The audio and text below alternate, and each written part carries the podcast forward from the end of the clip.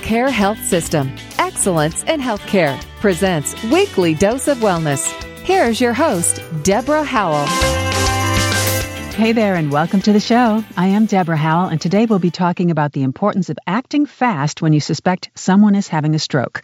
Our guest today is Dr. Radoslav Raychev, Medical Director of the Stroke and Neurointerventional Program at Memorial Care Saddleback Medical Center. Welcome, Dr. Raychev. Uh, hi, thank you very much for having me. Our pleasure. So, first things first, what exactly is a stroke?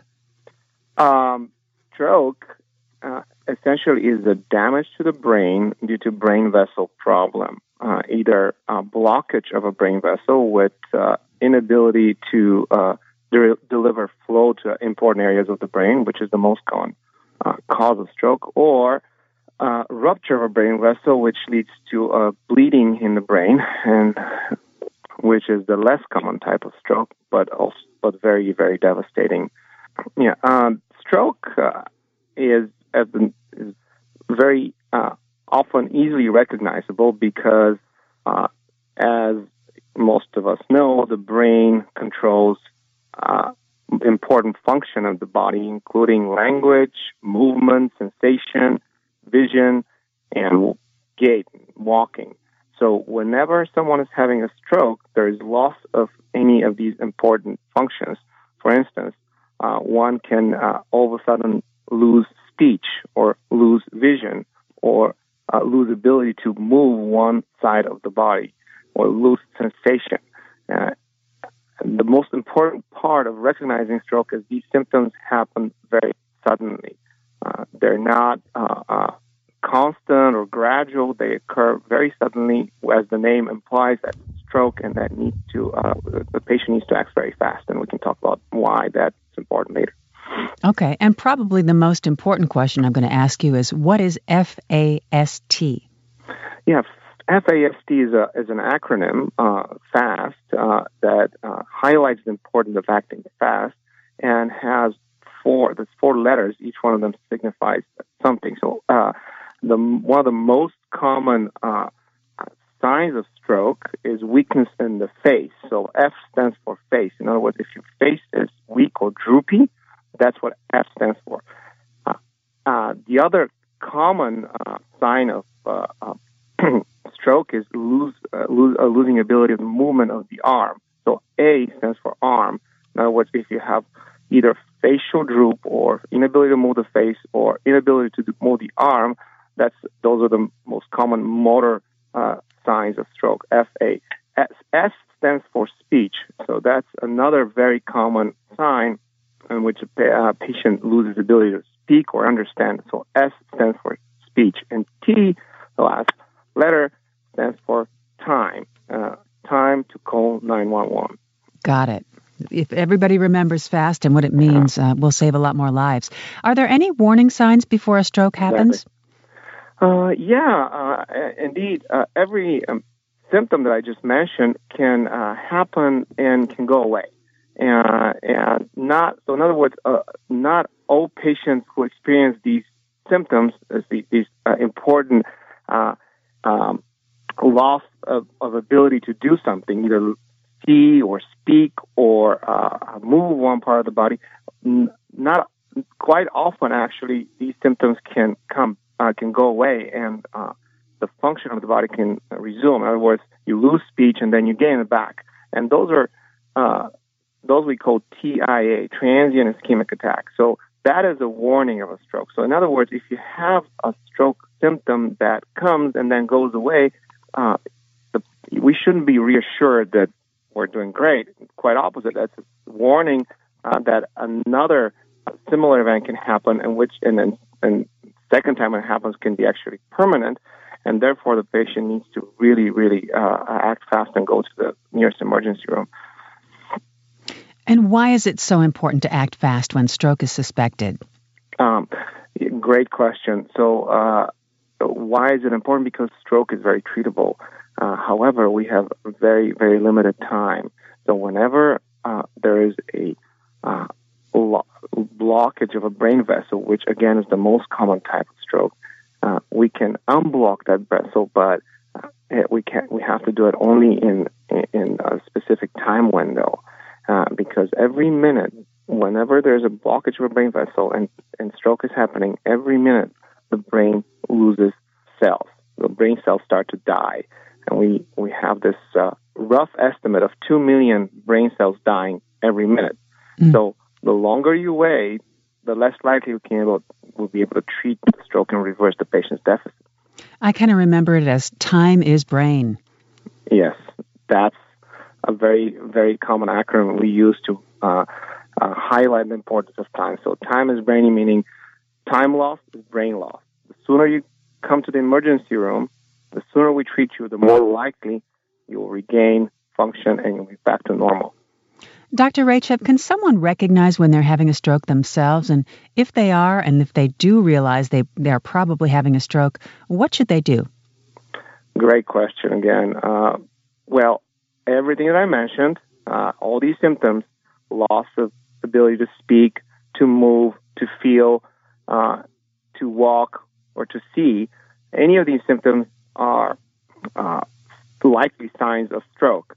And if the patient is by themselves and all of a sudden they cannot feel their arm or they see their their, their face is uh, drooping or feel like their face is drooping or they feel like they lost sensation of one side of the body or they cannot walk all of a sudden, the first thing is first thing is to call 911. Uh, it's very important to call 911 uh, instead of trying to get yourself to the emergency room mostly because there is a very well established system of care. The 911 not only will come faster than you driving yourself, but also will take you only to a place that is able to treat stroke. Not every hospital is able to treat stroke. Um, um, and uh, unfortunately, however, if the patient is by themselves and they have a loss of, they cannot speak, for instance, that's a limitation, obviously, to call 911. In which case, uh, these, uh, there's bracelets and other devices that could be used to activate 911. Okay, great. But definitely do not drive yourself because you might drive yourself to a place that cannot help you. Exactly. Absolutely correct. And who is at risk for a stroke? Well, um, everybody who is older than 65, I would say, is at risk for a stroke. Mm, wow. But uh, the most important yeah, and most important uh, stroke risk factors are uh, high blood pressure. So uh, that's perhaps the most common uh, risk factor for stroke. So if we do treat blood pressure, uh, uh, and we found that uh, in, in, our, in the United States, we can save approximately three to four hundred thousand patients from having a stroke if all everyone had blood pressure treated. Another important risk factor is uh, diabetes. Um, high cholesterol also is important. And a separate risk factor, which is uh, uh, uh somewhat uh, common in stroke is called atrial fibrillation, which patients have uh, irregular heartbeat and tend to form clots in the heart. And those patients are very high risk of stroke as well. Okay. And are- also patients who have, I'm sorry, it's just one more thing. Patients who have family history of stroke, those are obviously at a high risk. Got it. Now let's talk about prevention. Are there ways yeah. to prevent stroke? Yes, of course. Just like I mentioned, uh, if we uh, monitor all these risk factors that I mentioned, uh, so if patients go to their primary care doctors and monitor their cholesterol levels, they uh, their high blood pressure, I mean their blood pressure, if they treat their blood pressure, uh, if they monitor their sugars, and if they have diabetes and they treat diabetes as well treated, uh, all these risk factors are, are if they're well controlled, the risk of stroke significantly diminishes. If patients having atrial fibrillation, um, blood thinner is very important to take. And um, again, all this is in the hands of the primary care doctors and also in patients who know the risk factors and uh, are aware of to go to the doctor and be on the top of their health. For instance, if you have high blood pressure, it's very important to check your blood pressure daily by yourself, not only when you go to the doctor. Therefore, you have a better idea where your blood pressure stands on a day-to-day basis. And of course, also watching your diet and exercising. Those are uh, uh, very, very common uh, ways of being healthy and prevent stroke, and not only stroke, but heart attack and all other diseases that can lead to uh, uh, cardiovascular risk, increased cardiovascular risk factors. Now, the good side. What are the potential treatments for stroke? Uh, so, yeah, first of all, all not all strokes, but at least 80% of strokes can be prevented by the things that I mentioned. So we believe that uh, if patients are really on the top of their health, most strokes can prevent because the best stroke is the one that never happens. Um, but when the stroke happens, like I said, if we act in, in time, if the patient comes to the proper place in time, we can reverse it and we can treat it uh, in such a way that most patients can come back to normal, even if they're they're paralyzed or cannot talk. We can reverse these deficits. And one of the most common way to treat stroke is by giving a clot busting medication, um, uh, which is called TPA. The, although although this medication can be given only within the first three hours of stroke symptoms, and then we have advanced treatments, which are uh, catheter based, when we can introduce a catheter through the vessel, or the groin vessel, and push it all the way up to the brain vessels and remove the clot that's causing a stroke. And uh, that treatment is called thrombectomy. And this is one of the most advanced and newest treatments of stroke, and we can treat stroke uh, victims up to 24 hours with this methodology. That's pretty incredible. What is a stroke receiving center? Yeah. Uh, great question. Again, stroke receiving center is uh, uh a center that's capable of giving these therapies. Now, there is a primary stroke center, which can uh, give, uh, which can uh, give the most uh, common medication, TPA, and these these centers are uh, equipped with in, proper imaging and availability specialists that they can facilitate the, the treatment with giving the TPA, or more advanced centers in which there's more advanced technology and uh, more highly trained uh, neurovascular specialists who can perform the procedure that I just described, the thrombectomy.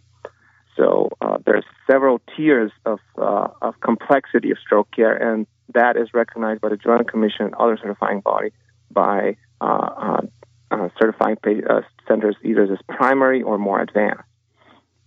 Doctor, you answered this partially in uh, in that answer, but I do have a final question that I want to make sure everybody hears. What is a thrombectomy capable stroke center?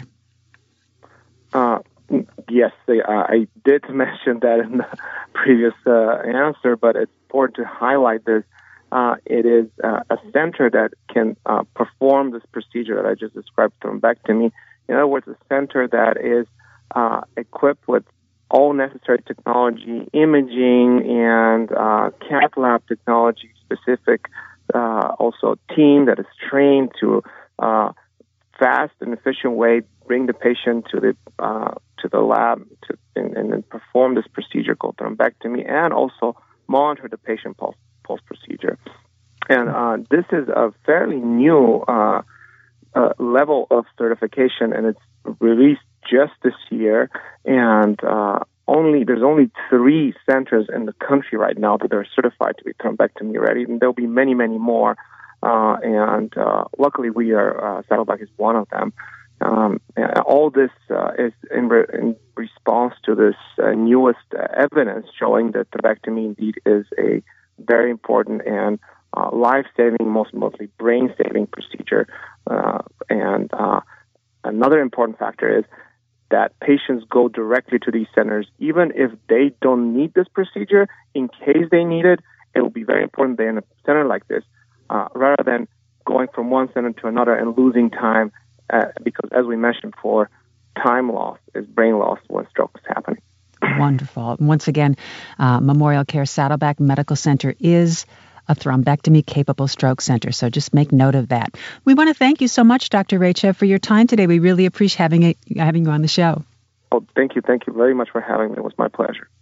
For more information or to listen to a podcast of this show, please go to memorialcare.org. That's all for this time. I'm Deborah Howell. Thank you for listening and have yourself a great day.